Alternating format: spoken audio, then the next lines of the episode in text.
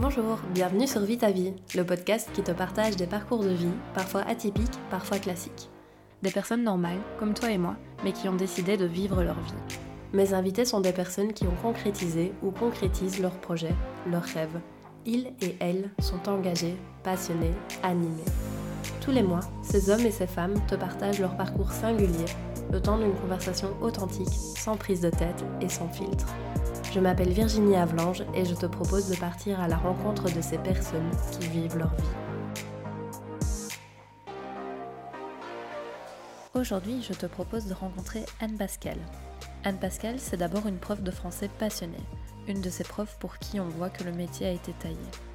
Avec un parcours qu'elle a commencé à l'étranger, cette passion pour l'enseignement ne la quitte plus et elle s'épanouit dans le métier. Un jour, pendant la période Covid, l'idée d'une librairie indépendante fait son chemin. Anne Pascal connaît les réalités du métier, et même si elle n'est pas sûre d'elle au début, elle se lance. Elle quitte donc le monde de l'enseignement sans amertume pour ouvrir sa librairie. Pendant cette conversation, j'en ai appris un peu plus sur le métier de libraire, sur l'importance aussi de déléguer. Anne Pascal évoque également ses clients, les personnes qui, au final, font exister le lieu et qu'elle conseille avec plaisir. Je t'invite à rencontrer cette grande lectrice au grand cœur qui s'investit à fond dans son projet. Bonjour Anne Pascal. Bonjour Virginie. Comment vas-tu aujourd'hui? Ça va très bien, merci. Super. Euh, je suis ravie de t'accueillir euh, pour le podcast. Nouvelle invitée, c'est toujours chouette euh, de découvrir des nouvelles personnes et surtout dans un domaine que tu vas, nous, tu vas nous en parler après, mais les livres. moi, c'est quelque chose qui me passionne, donc j'ai hâte de, de, faire découvrir ton activité aux gens.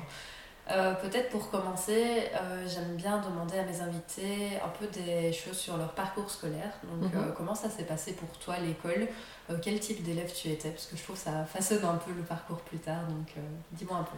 Alors, je pense que j'étais une élève vraiment classique, une, plutôt une bonne élève, mais qui de temps en temps, vers la fin de la secondaire, pouvait peut-être passer pour quelqu'un d'un petit peu, comme on dit, grand gueule, mais de façon tout à fait raisonnable. Je crois que finalement j'étais une élève classique qui faisait le job qu'on lui demandait et qui aimait beaucoup aller à l'école. Euh, et du coup, tu as fait tes secondaires et puis après, entrer dans le monde euh, des études supérieures. Et là, tu as choisi quoi? Tu t'es orientée vers quoi? Voilà, je me suis orientée vers les, des études de philologie romane langues et littérature romaine, euh, un petit peu poussé par, euh, ben, par ma famille et par mon prof de latin à l'époque, qui trouvait que ce serait une, bonne voie pour moi. Je ne savais pas trop ce que je voulais faire, mais l'enseignement me parlait déjà beaucoup, puisque j'aimais bien l'école et je me voyais bien y rester. Et, euh, et puis j'adorais la lecture et je pensais qu'en romaine on ne ferait que ça, lire des livres. C'était pas exactement le cas, mais voilà, ce sont des études que j'ai commencé vraiment avec au début avec beaucoup d'appréhension, beaucoup de timidité, de crainte, parce que je venais d'une petite école et que je n'avais aucun ami, aucun repère à l'université. Et puis ben, peu à peu, voilà, j'ai fait ma place, j'ai rencontré des amis qui sont toujours là aujourd'hui, et euh, voilà, j'ai fait 4 ans d'études qui m'ont vraiment plu. Ah j'ai un petit peu euh, prolongé quand même. Ok. Et oui, donc on t'a orienté vers ça et tu regrettes pas du coup euh, Non, je regrette pas du tout. C'est vrai que quand on arrive à mon âge, on se dit qu'on aurait pu faire aussi mille autres choses, mais finalement on n'a qu'une vie. Il fallait bien choisir une voie. Et celle-ci m'a vraiment beaucoup plu. Et tu dis que tu es resté encore un peu plus longtemps que les 4 ans. Tu as fait quoi après Ça veut dire qu'après mes études, je ne me sentais pas tout de suite l'envie d'aller bosser. Et donc j'ai commencé à faire l'agrégation que je n'avais pas encore passée et en même temps une spécialisation en librairie et édition, métier du livre. Ah oui, donc déjà à ce moment-là, et dans l'optique d'ouvrir une ou c'était pas du tout que Non, pas du tout. L'objectif c'était vraiment de prolonger mes études dans un domaine qui me passionnait. À l'époque c'était vraiment l'édition, je trouvais ce milieu vraiment passionnant. Mais finalement pendant ces études on a très peu touché à l'édition et j'ai prolongé ces études sur deux ans et j'ai décidé de faire mon mémoire en, en, en parlant de la librairie indépendante. Ah oui, donc vraiment déjà, euh, tu prédestinais la chose, mais sans vraiment vouloir le faire. Non, à la fin de ce parcours et de ce mémoire qui m'a quand même bien pris, euh, bien pris la tête, euh, j'ai décidé plutôt de... En fait, pour ma deuxième année, je devais finir mon mémoire et je me suis dit que je ne pouvais pas faire que ça. Donc j'ai fait une deuxième spécialisation en français langue étrangère avec pour objectif vraiment de pouvoir partir à l'étranger pour enseigner le français. Donc j'avais vraiment euh, librairie et métier du livre, c'était vraiment par euh, souci de connaissance, parce que un ça m'intéressait, mais le français langue étrangère, c'était vraiment pour trouver un métier et pour pouvoir en même temps voyager, puisque c'était vraiment vers là que je voyais que je devais aller. Ok, et tu l'as, vu comment en fait? Parce que tu disais que tu ne savais pas trop où tu allais avant de commencer tes études. Qu'est-ce qui a été le déclic pour te dire, moi je vais être prof de, de FLE, euh, je vais aller enseigner le, le français à l'étranger? Bah, C'était vraiment l'envie de voyager et avec ces études-là, je ne voyais que cette solution. Donc euh, au, départ, oui, je pensais vraiment que l'enseignement, ça pourrait être pour moi. Il faut savoir que j'ai une maman enseignante qui a adoré jusqu'au dernier jour son métier. Et ça m'a vraiment boosté dans cette envie de faire la même chose qu'elle, d'être heureuse au boulot jusqu'à la fin de, de, ma carrière. Et donc, euh, après, il y avait vraiment cette envie qui me titillait de voir d'autres pays, de connaître euh, d'autres cultures. Et donc, voilà, naturellement, quand on fait le roman, il me semble que c'était vers le français langue étrangère que je pouvais me diriger. Et c'est vrai que j'ai commencé à faire ces études-là. J'ai eu la chance de pouvoir faire un stage à Maastricht et c'était une première petite incursion dans le monde du travail dans une autre langue. Ça m'avait vraiment plu. Et puis j'ai rencontré aussi beaucoup d'étudiants Erasmus. Euh, puisqu'on pouvait aussi donner quelques cours euh, pendant l'été pour eux. Et ça m'a vraiment fait euh, connaître ce monde du français langue étrangère. Et j'y ai vraiment pris goût. Bah voilà, et du coup, je suppose qu'il y a une première expérience en dehors de Maastricht à l'étranger, c'était quoi? Oui, oui, tout de suite. En fait, à la fin de mes études, j'ai postulé euh, au CGRI à l'époque, qui était en fait le, les affaires étrangères pour la Fédération Wallonie-Bruxelles, et j'ai eu un poste euh, directement en Hongrie, dans une petite ville au nord de Budapest, qui s'appelle Pasto, et j'ai été engagée comme professeur de français pour la première et la deuxième année de la scolarité euh, pour le français langue étrangère. Donc il faut savoir que c'est des élèves qui avaient une première année avec 18 heures de français. Ah wow, quand même. Ouais. Et avec quel âge du coup euh? Euh, Ils sortaient du primaire un an plus tard, donc ils avaient 13 ans. Ah oui. Donc c'est un public quand même euh, voilà, prêt à deux et dans un pays dont j'imagine tu ne parlais pas forcément hongrois. Pas du tout. Comment ça s'est passé du coup? Je suis curieuse. Enfin, ça s'est super bien passé. C'est vraiment. Enfin, c'est mon passé qui me remonte au visage à chaque fois que je parle de la Hongrie. Euh, je suis arrivée dans, dans, cette petite ville de moins de 1000 habitants. Moi, je suis une, liégeoise et c'est vraiment l'arrivée à la campagne qui m'a le plus. Euh, bouleversée en fait. Et puis je suis arrivée dans un petit lycée où il y avait d'autres profs euh, francophones. Donc il y avait un autre belge, euh, des hongrois parfaitement bilingues. En fait tout le monde parlait français dans la salle des professeurs. Donc j'ai eu aucun problème d'adaptation. Et dès que j'avais un souci, quelqu'un venait avec moi, que ce soit à la pharmacie, au supermarché au départ. Et puis petit à petit, ben, on se fait plein d'amis dans la communauté des jeunes expatriés. Donc voilà. Et, euh, et puis peu à peu, le, hongrois a fait une petite place dans ma tête. Je ne l'ai jamais vraiment bien parlé, mais j'ai pu survivre pendant les cinq années que j'ai passées là-bas sans problème. Donc de temps en temps, j'ai un peu de hongrois qui me revient en tête. Ah, parce que ça a l'air technique comme langue, je ne connais pas du tout, mais euh, ça a l'air assez, euh, assez technique. Et donc tu y es resté cinq ans. Et tu dirais, puisque voilà, c'est ton entrée dans le monde professionnel, est-ce que tes études t'y ont préparé à ça? Bah, le français, la spécialisation en français langue étrangère, bien que je n'ai pas mené le diplôme à son terme, puisque j'avais déjà un autre diplôme en cours, j'ai suivi des cours en élève libre, oui, tout à fait. Les romanes euh, aussi dans la mesure où ça m'a préparé à, avoir de la rigueur, à pouvoir euh, travailler correctement, à faire, à faire mes prépas avec sérieux. Oui, je crois que ça, toutes les études euh, menées sérieusement nous mènent à prendre notre métier de façon sérieuse. Et puis ben, le français langue étrangère, c'était vraiment. Donc là, moi je suis partie entre. J'ai enseigné entre 2000 et 2004, je suis restée encore quelques mois plus tard. Mais euh, c'était vraiment un, cours en plein développement parce que le cadre européen commun de référence pour les langues était en train de sortir. J'avais un directeur à l'époque à l'école euh, en Hongrie qui était hyper intéressé par tout ça, qui, voilà, qui faisait tous les voyages nécessaires, qui nous ramenait le cadre, qui nous plongeait le nez dedans. Et donc c'était vraiment. Euh, c'est vraiment devenu une matière et une spécialisation dans laquelle j'avais envie de travailler vraiment. Ok, oui, parce que tu, tu as soulevé, je pense que c'est assez récent que c'est vraiment, euh, enfin comme tu dis, réglementé avec, dans un cadre euh, légal, le, le FLE, euh, je pense. Enfin, toutes les langues étrangères en Europe, en fait, l'apprentissage ah des langues. Okay, d'accord. Oui, oui. Pas du tout. Avec des niveaux, voilà, ah, oui, A1, A2, voilà.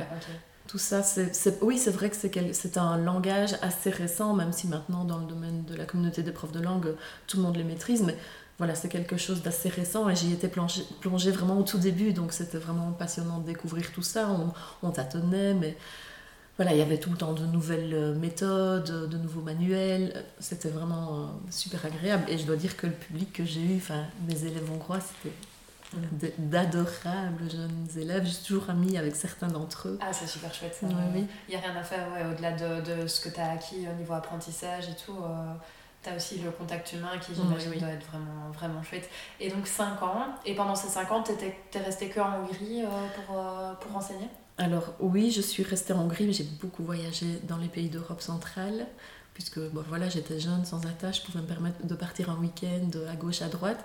Et puis j'ai rencontré là-bas aussi mon mari, qui était un lecteur euh, qui venait de France, et euh, on travaillait tous les deux dans le même lycée. Et pendant deux mois, en été, on a décidé d'aller travailler en Chine dans une alliance française. Ok, donc de Hongrie puis Chine, d'accord. Pourquoi pas? Pour moi, c'était mes dernières vacances euh, avant de revenir travailler ici en Belgique, alors que lui devait encore travailler un an là-bas.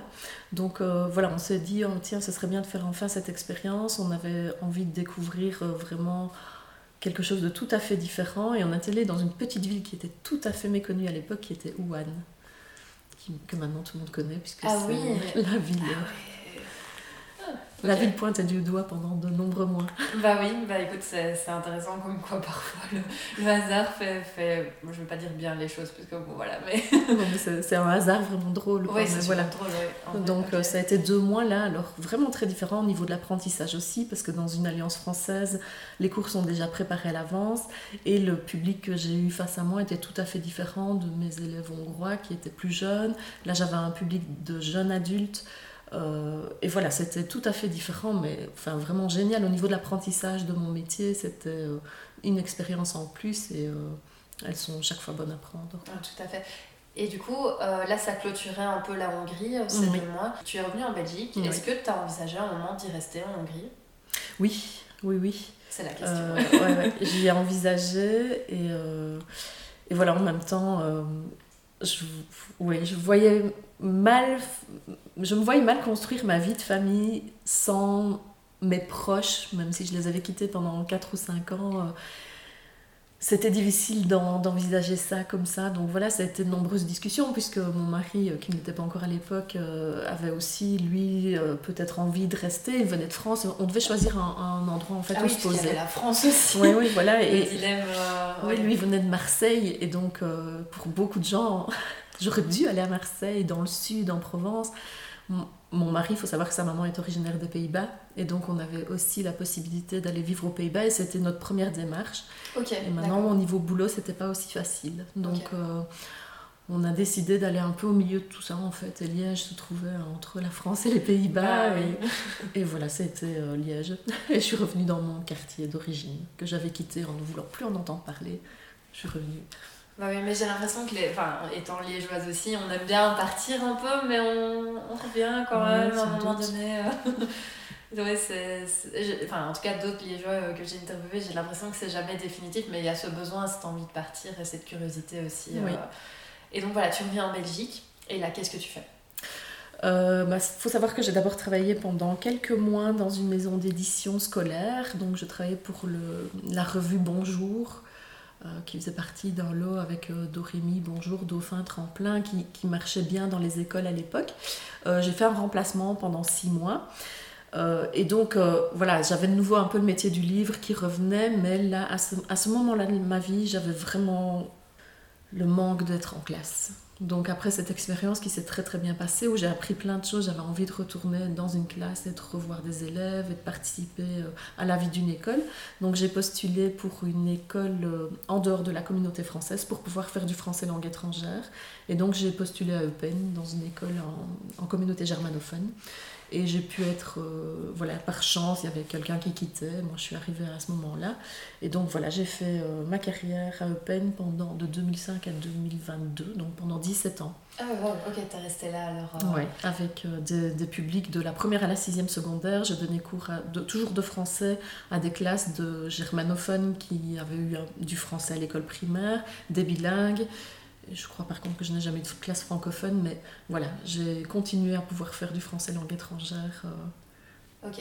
Et en fait, euh, à ce moment-là, tu disais il n'y avait pas d'opportunité en, communauté française alors euh? il, y avait, il y avait quelques places, mais on prenait plutôt des régents à l'époque. je ne sais pas maintenant. voilà, en fait, je voulais, je voulais une école aussi. J'aurais pu trouver peut-être dans une association. Je l'avais déjà fait pendant mes stages.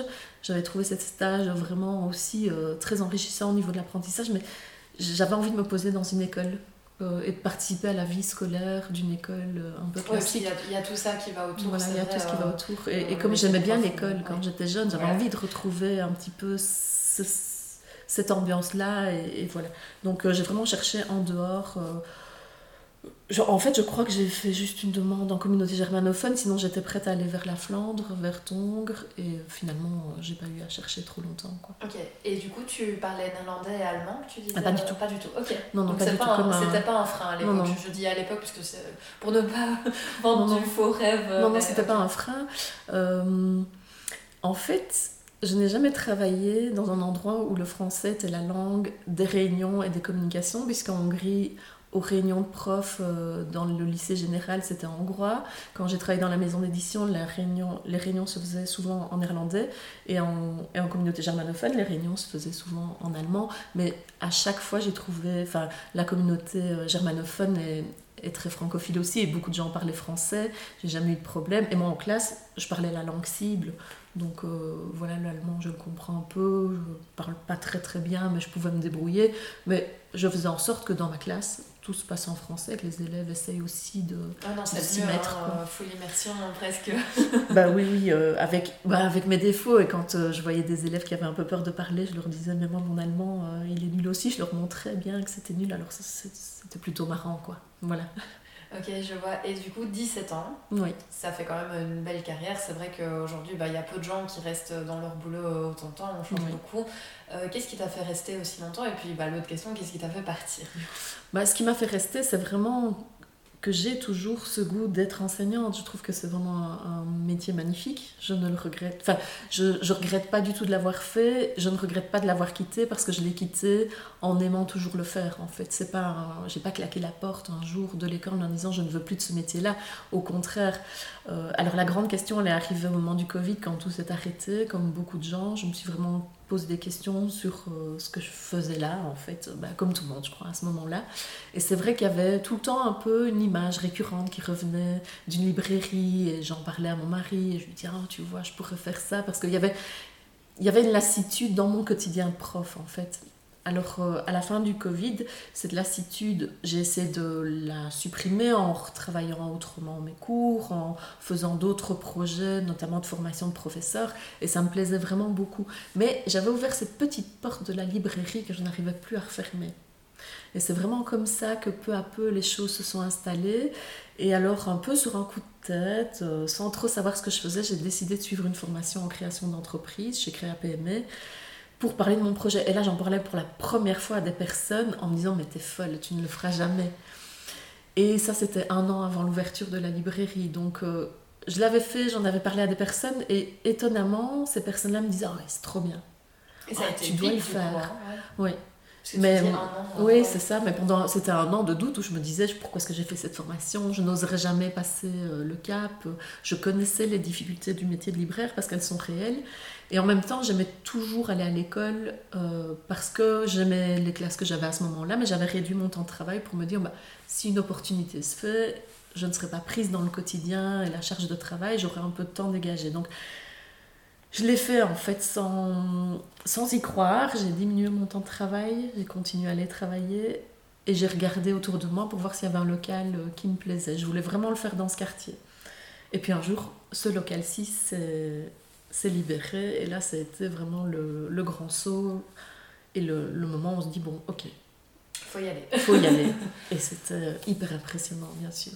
Mais en même temps, j'ai pas trop réfléchi. J'y suis allée. Euh, voilà, c'était osé quand même. Bah oui, oui, non, sans, sans blague, et comme, comme beaucoup de gens, hein, je pense, qui, qui me racontent aussi le, le, pas où ils ont osé. Et tu dirais, euh, c'est quoi l'élément auquel tu t'es pas du tout attendu dans, dans ce début de, de lancement? Je, pense que c'est vraiment la différence entre un métier où bah voilà, j'étais enseignante. Euh, fonctionnaire en fait sans, sans, que ce soit un jugement du tout et puis là en tant qu'indépendante ben voilà on est on est maître de tous ses choix mais aussi on est euh, un peu esclave de tout ce qui va avec donc il y avait une, un tas de démarches qui me passaient un peu au-dessus de la tête un tas de, de dossiers à compléter, de papiers à remplir, de choses auxquelles il faut faire attention vraiment au quotidien, ça ça continue, une comptabilité euh, à tenir, enfin voilà. Des coups de fil d'un an plus finir, euh, une formation sérieuse pour gérer aussi les, programmes qui permettent de gérer la librairie. Donc tout ça, ça a été vraiment énorme au début. Ça l'est toujours, mais je commence à vivre avec et à, mieux gérer mon temps de travail et à mieux, enfin je crois, à mieux gérer tout ça. Euh, et ça, ça a été vraiment la, grosse, grosse différence. Là, là où j'avais un peu peur, c'était dans le contact quotidien. J'avais l'habitude du contact avec des personnes, puisque chaque jour j'allais en classe avec 20-30 euh, personnes qui n'étaient pas toujours euh, hyper motivées d'être là, hein, on va pas se mentir, mais c'était un contact qui me semble-t-il passait toujours très bien. Et là j'avais un peu peur, ce serait différent, j'aurais plus que des personnes qui viennent un petit peu les unes après les autres, ou tout en même temps, il fallait gérer.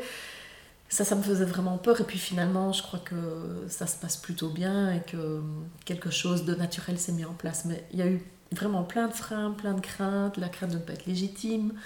De, voilà, et puis petit à petit, on lève ses freins, on garde ses craintes, on essaye de vivre avec, de mettre des choses en place. Et puis on a, enfin, ce que je remarque vraiment, c'est qu'il y a beaucoup d'encouragement. Et c'est ceux-là qui me portent et qui me permettent de vraiment tenir les jours où je doute. Et euh, du coup, euh, la réaction de tes proches, en fait, parce que tu, voilà, t'es, t'es prof, et puis après, tu as cette idée de mhm. qui j'aime, qui j'aime, qui j'aime. Comment ça a été la réaction vraiment de ton cercle très proche familial et puis autour? Bah, Mes proches, euh, donc euh, mon mari et mes enfants, j'ai trois enfants, pour eux ça a été vraiment la, le, coup, le coup de pouce ultime. Quoi. C'est eux qui m'ont dit non mais tu dois le faire. Voilà, tous. Alors je disais bien aux enfants, mais ça va quand même fort changer notre vie, quoi. Dans l'organisation, il y a des choses, et puis eux, c'était non, non, c'est trop génial, maman, lance-toi. Donc de leur part, il y a eu à 100% euh, le coup de pouce. Euh, depuis le début, mon mari aussi, il voyait trop bien le truc aussi, donc euh, ça a été facile. Mes parents ont peut-être eu un peu plus de crainte. mais c'est normal, c'est des parents, moi qui suis maman aussi, je peux bien le comprendre. Puis je crois qu'aujourd'hui, ils sont à fond derrière moi. Et euh, chez mes amis, j'ai vraiment eu, euh, notamment deux amis très proches qui m'ont vraiment encouragée depuis le début, soutenue, qui m'ont permis de, de sauter au-delà des difficultés en m'encourageant toujours. Donc ça, c'est vraiment... Euh, je crois qu'autour de moi, tout le monde a été vraiment dans l'encouragement c'était presque pas possible de ne plus le faire à partir du moment où ils étaient tous au courant que je voulais le faire. Ils auraient été trop déçus. Ils auraient été trop... Oui, voilà, voilà, je sais pas s'ils se rendent compte de la, la, force avec laquelle ils ont poussé les choses. C'est important. Oui, vraiment. Et ce que tu dis avec les parents, je... voilà, c'est quelque chose de très légitime aussi euh, de leur part, euh, de se dire, euh, comme tu dis toi avec tes enfants. Et du coup, moi, je voulais demander aussi, il y, y, a ces, y a ce côté entrepreneur, entrepreneuriat. Est-ce qu'il y a une fibre qui te vient de quelque part? Est-ce que, est enfin, parce que tu vois, c'est quand même, il faut oser, il faut sauter. Et je sais que voilà, certaines personnes me disent, ah oui, j'ai vu mes parents indépendants et donc ça m'a, enfin, ça m'a sensibilisé. Mais parfois, ça vient pas forcément de là. Donc toi, est-ce que tu penses que ça vient de quelque part? Non, c'était vraiment, et c'est pour ça, je pense que ça a été tellement difficile de de pouvoir l'imaginer quand j'ai fait la formation, de pouvoir euh, y croire c'est que non, dans ma famille, on n'a pas cette fibre-là. Elle, elle devait euh, voilà, un peu se faire, se construire. Euh, et pour ça, bah, voilà, moi, j'ai pas peur de poser des questions aux personnes en qui j'ai confiance quand j'ai un doute. Donc, euh, voilà, je peux téléphoner à ma comptable, elle répondra toujours. Je peux toujours poser des questions aux personnes qui m'ont suivi en création d'entreprise, elles me répondront toujours. Donc, je crois que le plus important quand on se sent comme ça tout nouveau dans la place, c'est de pouvoir s'entourer des bonnes personnes et de ne pas avoir peur de leur poser des questions.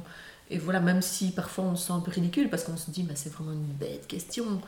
Mais voilà, moi, en tant qu'enseignante aussi, je trouve qu'accepter chaque question, c'était important pour moi en tant qu'enseignante de leur dire, il n'y a pas de bête question, posez vos questions et écoutez la réponse. Mhm. Mais voilà, du coup, je me sens bien de poser une question parce que ça fait partie de ce en quoi je crois. Il faut partager, parler ensemble, pouvoir poser des questions, avoir de bonnes réponses. Donc voilà, en ça, euh, je suis bien entourée. c'est le plus important. Tu dirais à quelqu'un qui, n'a, qui pense ne pas forcément avoir cette fibre entrepreneuriale que c'est possible Oui, c'est possible, ça se construit, c'est pas facile, mais il faut s'entourer et, et, oser et ne pas avoir peur de ses propres questionnements. Il faut au contraire. C'est avec toutes les questions qu'on pose finalement qu'on construit les choses. Donc euh, je pense que personne n'a ça de façon innée. Euh, on est tous accompagnés quelque part. C'est vrai que peut-être que des enfants de d'entrepreneurs vont avoir euh, plus de facilité parce qu'ils ont vu leurs parents, mais ils devront aussi poser les questions pour comprendre tout. Et c'est vraiment, je les ai posées très tard, mais j'ai eu les bonnes, j'ai les bonnes réponses et j'ai les bons soutiens. Donc, euh. J'ai envie de dire que tout est possible, mais c'est pas vrai. Mais... Bah, tu, L'exemple aussi qu'en tout cas c'est possible, mais on, sent quand même ton investissement derrière, je pense, c'est clairement. Euh, et du coup, euh, bah justement par rapport à ta vie de famille, est-ce que tu arrives à gérer, euh, parce que voilà, on sait bien le métier d'entrepreneur c'est autre chose, on s'implique peut-être plus ou différemment, enfin il y a la préparation quand, quand mhm. on est prof, préparation des cours et tout ça, mais comme tu as dit, il y a beaucoup plus de choses à gérer. Et ici, rappelle-moi combien de temps ça, ça fait que Ça fait 10 mois. 10 mois que la librairie est ouverte. Euh, le, petit, un petit bilan peut-être euh, comment ça se passe avec euh, la séparation vie pro vie, perso? La séparation vie pro vie perso c'est un combat quotidien donc j'essaye vraiment quand je suis avec eux d'y être à 100% mais pas toujours je me rends compte que je n'y suis pas toujours et puis il faut savoir aussi que dans le métier de libraire le plus dur en fait c'est trouver du temps pour lire et donc, euh, il me voit tout le temps en train de lire à la maison et j'essaie vraiment de trouver des plages, euh, donc tôt le matin ou un peu le soir. Mais par moments, bah voilà, je peux, c'est un peu frustrant, je dois poser mon livre bah, parce que j'ai d'autres choses qui m'appellent. Euh, la grosse différence avec le métier de prof, bah, c'est bien sûr bah, le samedi, je travaille le samedi. je crois que peu à peu, la routine se fait, les choses s'organisent. en fait, je pense qu'il faudrait leur demander un jour, j'ai l'impression que ça va. Et puis, ben, quand ça va pas, ben voilà, ça, ça pète un coup. Ça on en hein. parle et on, on essaie de mettre la, la, famille par tête, mais c'est quand même quelque chose à considérer aussi. Oui, euh, oui, et tout à faire à fait. attention, j'imagine. Oui, oui, vraiment, euh, il faut se préserver des moments. Et, euh, mais c'est pas toujours facile. Je, je, quand je dis j'arrive, je serai là à 6h30, c'est ce jour-là que j'ai un truc qui me tombe et je rentre à 7h voilà, ça, veut dire qu'on essaye de manger toujours ensemble et que du coup les, repas sont reportés. Mais voilà, je pense qu'on doit, tous dans une famille être conscients des difficultés, des, des petites différences qui vont se faire. Et euh, voilà, pour en parler, pour remettre un petit peu des choses à leur place à certains moments. Euh, voilà, on essaye de s'en sortir. Ok. Euh, donc, bah, pour la librairie, il faut des clients pour que ça fonctionne. Tu dirais que la clientèle, elle est venue comment? Alors au début, elle est venue un petit peu par curiosité parce que voilà, je suis située dans un quartier où il y a quand même euh, bon, des gens qui s'intéressent à ce qui se passe. Euh, et de oui, donc au début c'était vraiment de la curiosité. Il y a eu beaucoup de personnes aussi que je connaissais qui sont venues, qui ont fait parler de la librairie.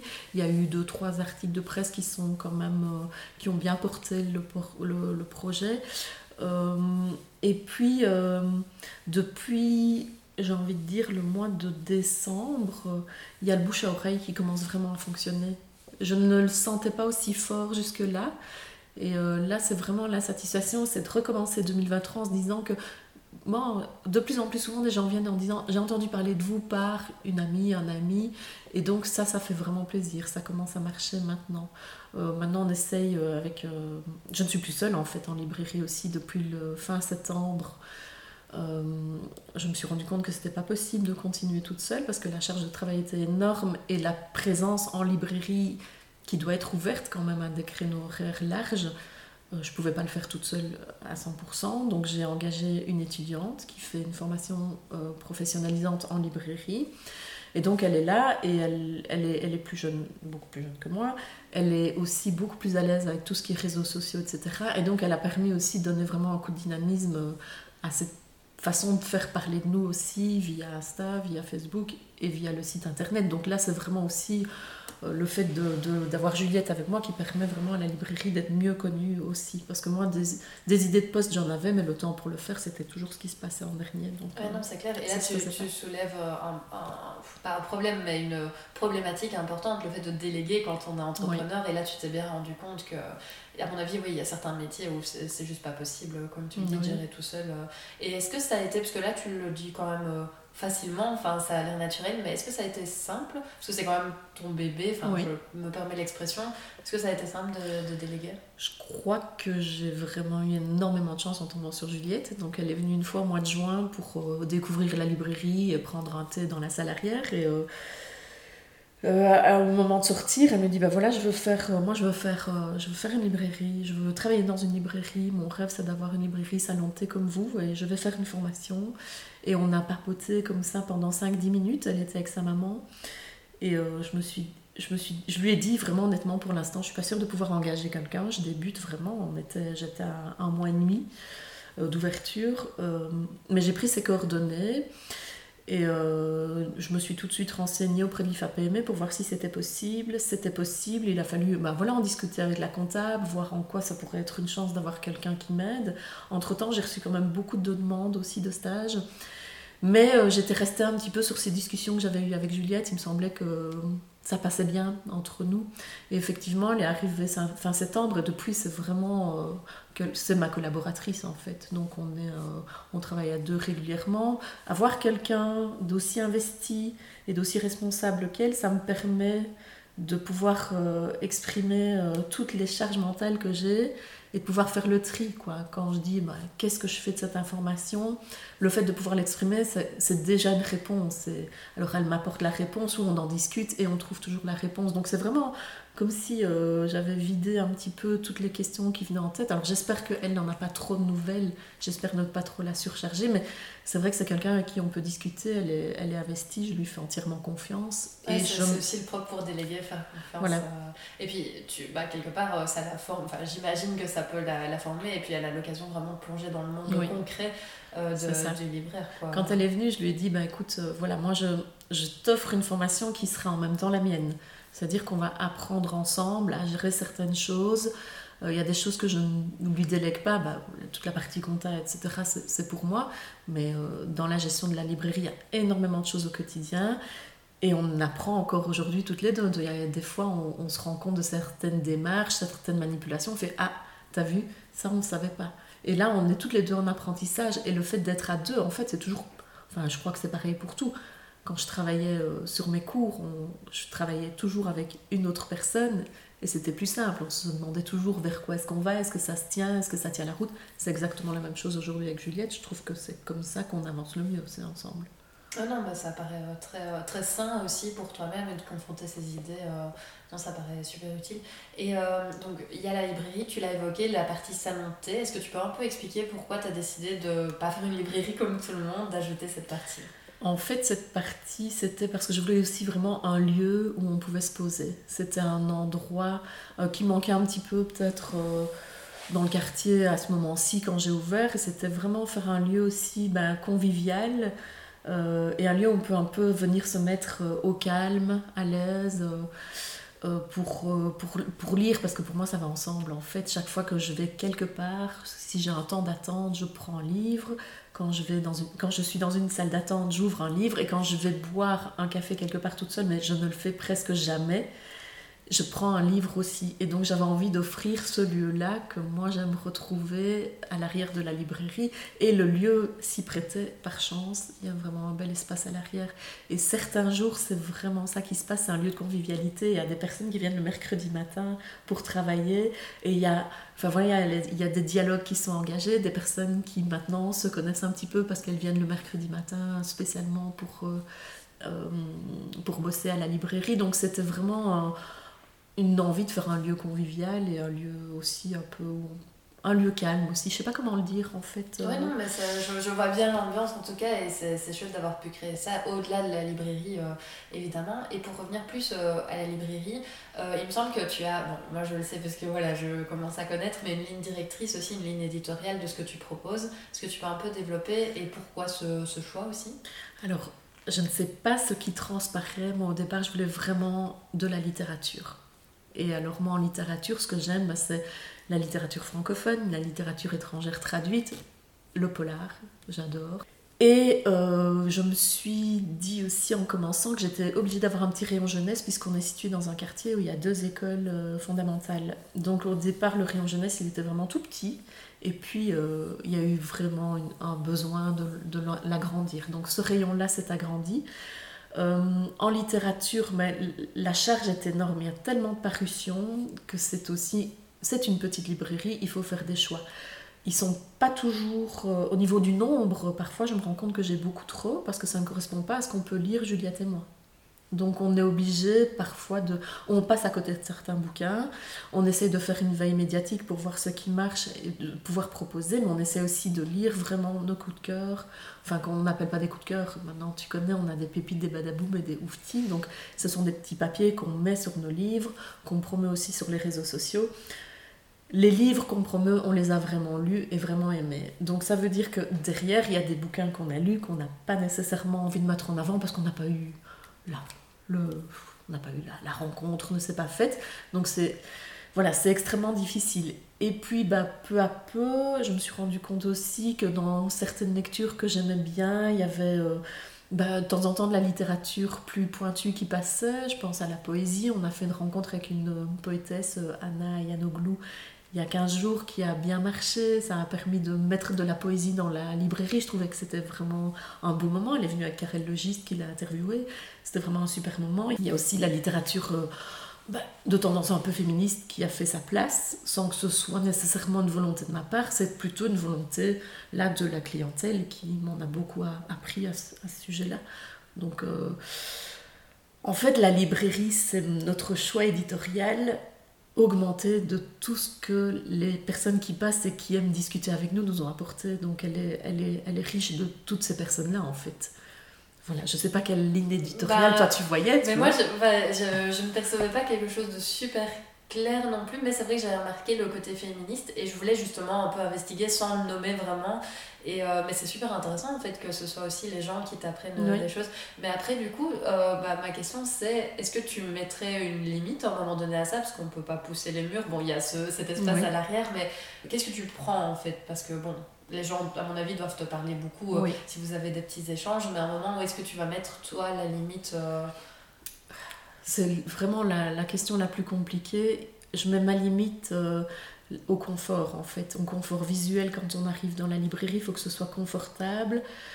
si c'est pour avoir trop de livres sur table, on, l'a eu un petit peu au moment des fêtes, et c'est un moment particulier, donc on l'a assumé. À un moment donné, la librairie, je trouvais qu'elle était vraiment pleine à craquer. Et puis après les fêtes, ben, on a décidé de revenir un petit peu vers un stock euh, plus, euh, plus classique de ce qui correspond à notre ligne euh, et à notre remplissage. C'est-à-dire que je pourrais remplir beaucoup plus, mettre les étagères beaucoup plus haut, remplir tous les espaces qui sont un peu vides, mais quelque part, ça ça oui, je prends des commandes, peut-être que j'aurai moins de commandes et que les gens trouveraient plus facilement, mais moi, ça ne me permettrait pas de parler de beaucoup plus de livres. Je n'ai que 24 heures dans une journée et je n'ai pas ce fameux huitième jour qui me permettrait de lire et uniquement lire sans être dérangée. Donc, ça ne changerait pas grand-chose. Il faut pouvoir euh, défendre aussi euh, certains titres et continuer à en parler. Se faire conseiller, ça c'est vraiment la chose la plus importante qu'on ait mise en place. C'est de demander aux clients de nous mettre aussi des petits papiers sur les livres. Donc on a... Euh, on en a plein qui sont toujours consultables à l'intérieur de la librairie. On les enlève parce que les titres tournent, mais on demande toujours, n'hésitez pas à nous faire des conseils.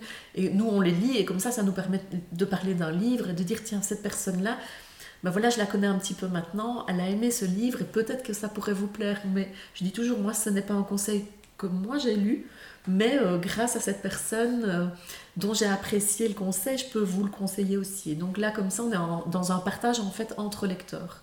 Et ça, c'est intéressant aussi. c'est vraiment euh, indirect en plus, parce qu'ils n'ont pas, ils pas discuté, mais en fait, euh, ils ont l'info quand même grâce à toi. Tu es un peu l'intermédiaire, du coup. Euh. Voilà, moi, je, là, c'est vrai que c'est vraiment une chance de pouvoir profiter de ces petits conseils lecture des autres personnes parce qu'elles me permettent, enfin voilà, on n'est que deux. Pour lire, ça fait ça fait pas beaucoup de personnes en fait. Donc d'autant plus que Juliette, elle a des études en plus. Hein, oui, bah, donc voilà, elle, elle, a beaucoup. Et donc oui, euh, cet échange-là, ça fait partie en fait un peu du lieu convivial que, que je voulais bah créer. oui, ça, revient vraiment à ça aussi. Euh, tu as parlé tout à l'heure de conférences, donc en plus d'être la librairie, l'espace convivial, salon de thé, tu fais aussi des événements, euh, expositions notamment, puisque là pour le moment au mur il y a des jolies illustrations. Est-ce que tu peux un peu détailler déjà, oui, comment, comment ça se passe, comment tu choisis et, et oui, comment ça se passe? Bah en fait, les choses se sont faites vraiment naturellement dès le début. Les gens qui poussaient la porte me disaient Ah, mais c'est bien, vous pourriez mettre des choses au mur, faire des expos. Et euh, moi, je suis pas du tout euh, au début là-dedans. Puis j'ai eu très vite des propositions. Euh, et je les ai acceptées assez rapidement à partir du mois de septembre. Donc les trois premiers mois, je me suis quand même concentrée sur la fin de l'année scolaire que j'ai dû terminer le lancement de la librairie. Et puis j'ai accepté à partir du mois de septembre. Et je pense que depuis, il n'y a pas eu un mois sans expo. Euh, ce sont les personnes qui viennent. On a, alors celle-ci, euh, actuellement, celle de Marie Burgraff, c'est une jeune illustratrice qui travaille avec la maman de Juliette. Donc on, voilà, elle est venue euh, par ce biais-là. Et c'est vrai que ça a été un choix pour bah, le, mois, le mois de mars, avec le jour des droits de la femme. On a voulu mettre cette expo en évidence. Et ça correspondait aussi avec la venue justement de, de l'autrice, des deux autrices de Donne-moi des ailes, un livre qui est paru chez Jouvence dernièrement et qui marche plutôt bien qui est un, livre euh, à tendance féministe. Et ça, tombait bien sur le mois de mars que ces deux événements se rencontrent, donc on les a mis en, vraiment ensemble en place. Euh, le mois prochain, c'est la Marelle. La Marelle qui fait partie euh, du quartier, qui a un, groupe de création, d'activités artistiques qui va venir exposer le résultat de ces stages en, en photo.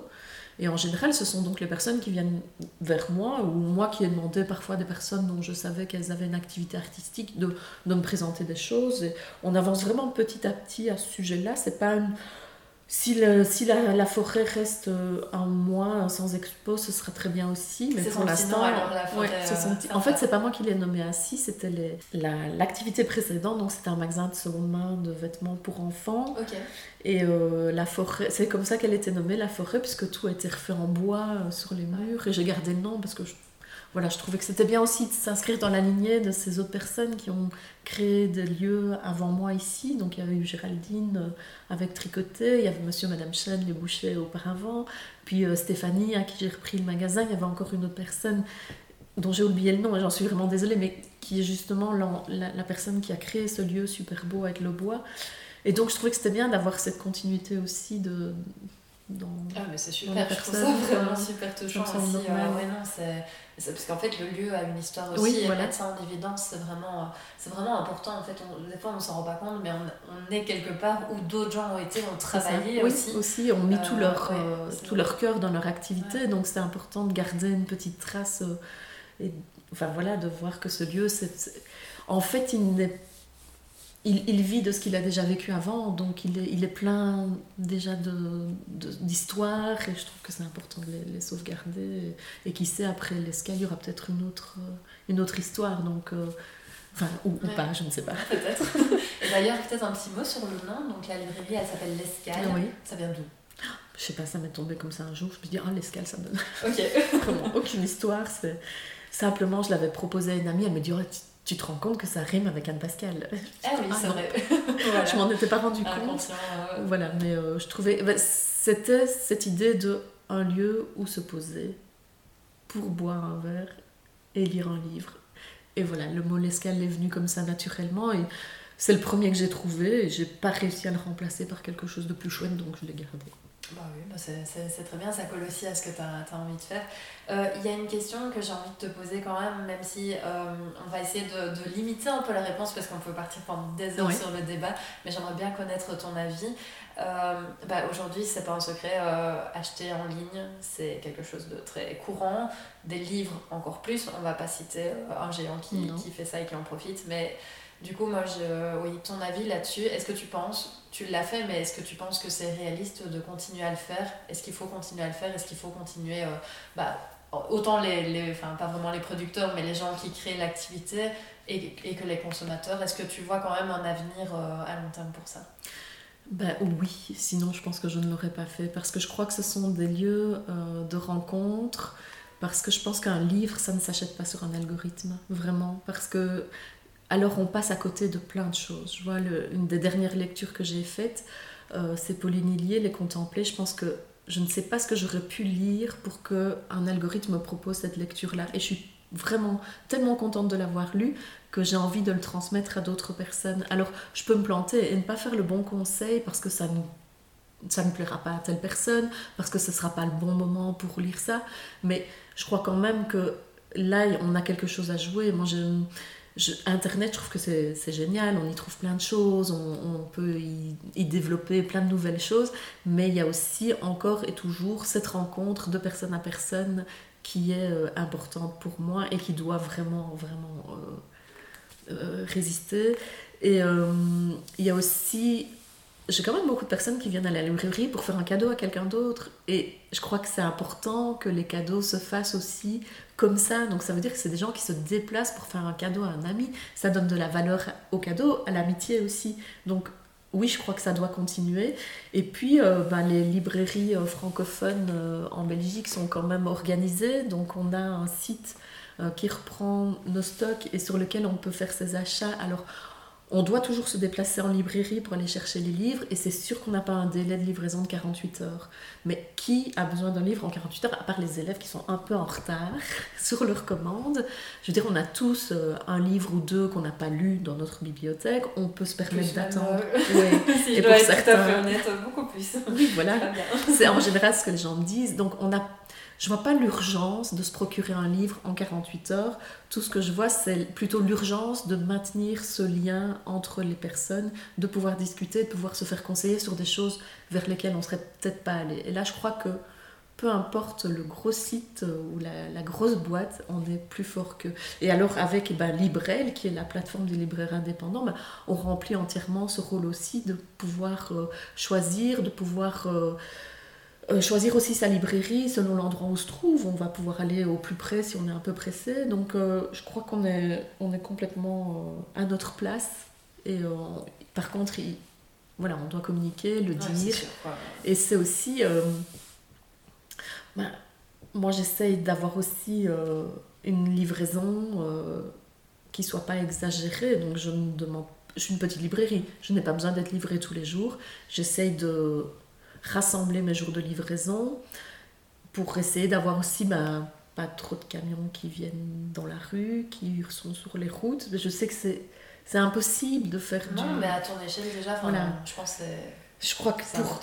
on essaye de rassembler aussi nos livres dans les mêmes boîtes pour pas avoir un... Alors ça arrive, hein, de temps en temps, on reçoit une boîte avec un livre, on se dit ah, pas super, mais voilà, ça dépend d'un tas de choses euh, qu'on qu'on maîtrise, enfin que je ne maîtrise peut-être pas moins euh, tout à fait, mais il faut absolument euh, essayer aussi, sinon on, baisse les bras. Et voilà, je suis convaincue que les librairies physiques ont encore entièrement leur place.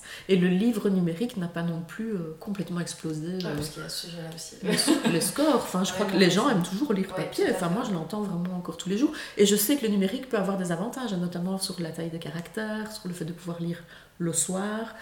Euh, et de pouvoir emporter euh, dans son sac à dos un livre au lieu de 36, c'est quand même super. Mais le livre papier reste euh, depuis quand même. Garde son charme. Oui, ouais, vraiment. mais justement, en parlant de livres, est-ce que tu aurais des, des, ressources, je dis livres, mais ça peut être autre chose, à nous recommander Des ressources, soit bah, le livre que tu es en train de lire pour l'instant, ou des choses qui t'ont aidé dans ton parcours? Alors les ressources dans mon parcours, mais j'en ai déjà parlé, c'est vraiment mes proches et c'est euh, à PME qui m'a vraiment boosté dans ma création d'entreprise.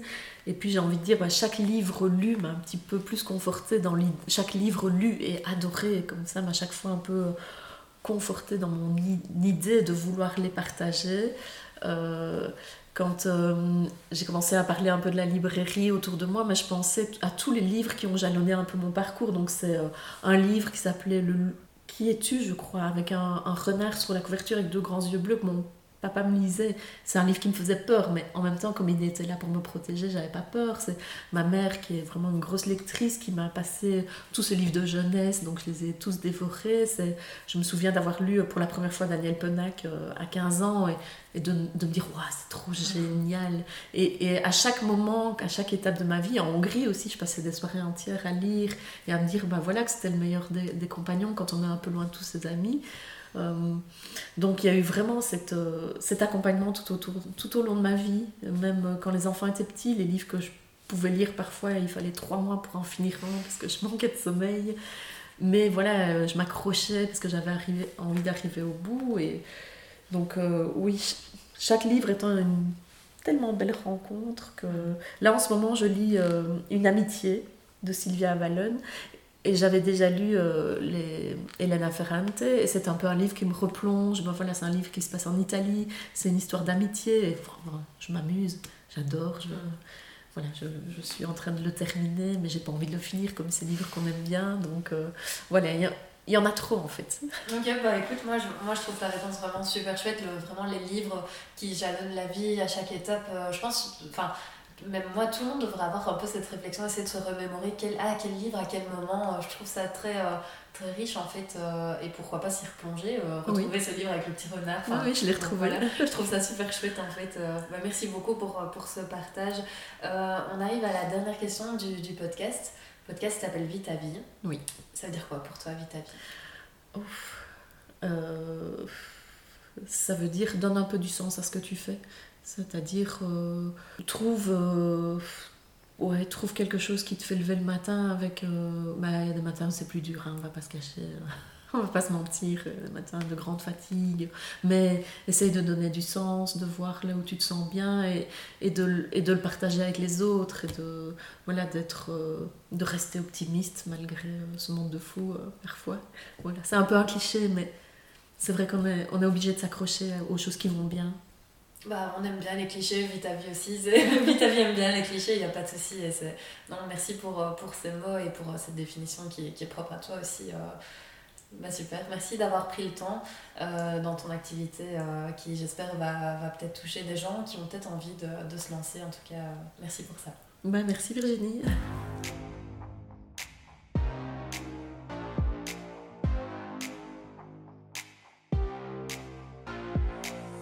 Merci d'avoir écouté cet épisode, j'espère que ça t'a plu. Si tu veux avoir plus d'informations sur mon invité, n'hésite pas à te rendre sur ma page Facebook Vitavie le podcast ou sur mon compte Instagram vitavie.lepodcast. J'ai également une newsletter, n'hésite pas à t'abonner pour avoir des informations sur les nouveaux épisodes. Tu peux également me laisser une note et un commentaire sur Apple Podcast pour m'aider à évoluer, cela me ferait super plaisir. A très bientôt pour un nouvel épisode de Vitavie.